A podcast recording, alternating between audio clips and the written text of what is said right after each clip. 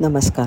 वीणाताई गवाणकरांनी एक होता कारभार नावाचं पुस्तक लिहिलं आणि राजहंस प्रकाशनने ते प्रकाशित केलं. त्याच्यापैकी पाचवा भाग. जॉर्जला सिम्पसन कॉलेजमध्ये लगेच प्रवेश मिळाला आणि कॉलेजच्याच वसतिगृहात त्याची राहण्याचीही सोय झाली. प्राचार्यांच्या परवानगीने त्याने तिथे धुलाई केंद्र सुरू केलं. ह्या धुलाई केंद्रावर जॉर्ज नुसतं धुलाईवर आणि इस्त्रीवर थांबत नसे फाटक्या पॅन्टींना रफू कर.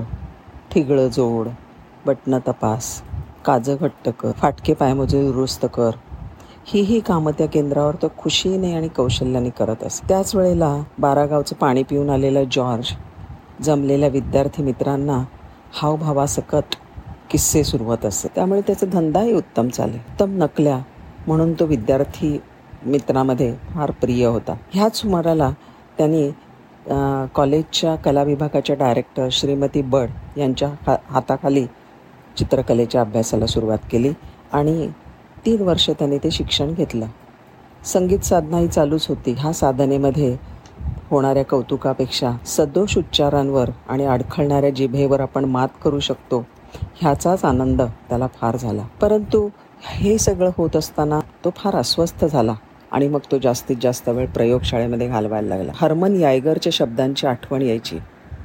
ही बोटं निर्मितीक्षम आहेत संजीवनी देणारी आहेत. आणि संजीवनी देणं म्हणजे जीवनाचा आभास कागदावर निर्माण करणं नव्हे त्यामुळे त्यांनी एक अठराशे एक्क्याण्णव साली सिम्सन कॉलेजचा निरोप घेतला.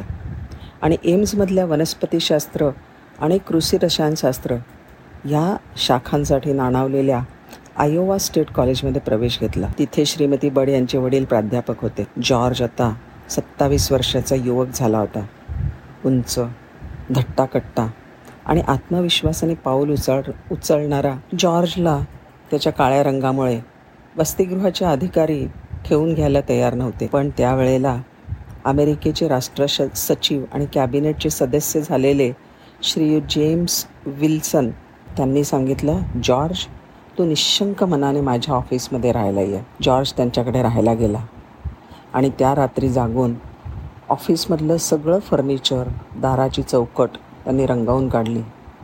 खोलीची मांडणी व्यवस्थित केली. तिथे तो राहायला सुरुवात केली. तो निग्रो असल्यामुळे त्याला इतरांबरोबर जेवण्यापासून पण वंचित करण्यात आलं. तळघरामधल्या भटारखान्यात त्याची जेवण्याची सोय करण्यात आली. पण त्याच्यावर सुद्धा मात करण्यात आली. ह्या ठिकाणी ज्या वेळेला तो जेवण घरामध्ये आला त्यावेळेला त्यांनी एक नवा खेळ सुरू केला. तो खेळ असा होता वाढल्या जाणाऱ्या किंवा हवा असणाऱ्या प अन्नपदार्थाची मागणी करताना शास्त्रीय पारिभाषिक संज्ञाच वापराय तरच तो पदार्थ वाढला जाईल.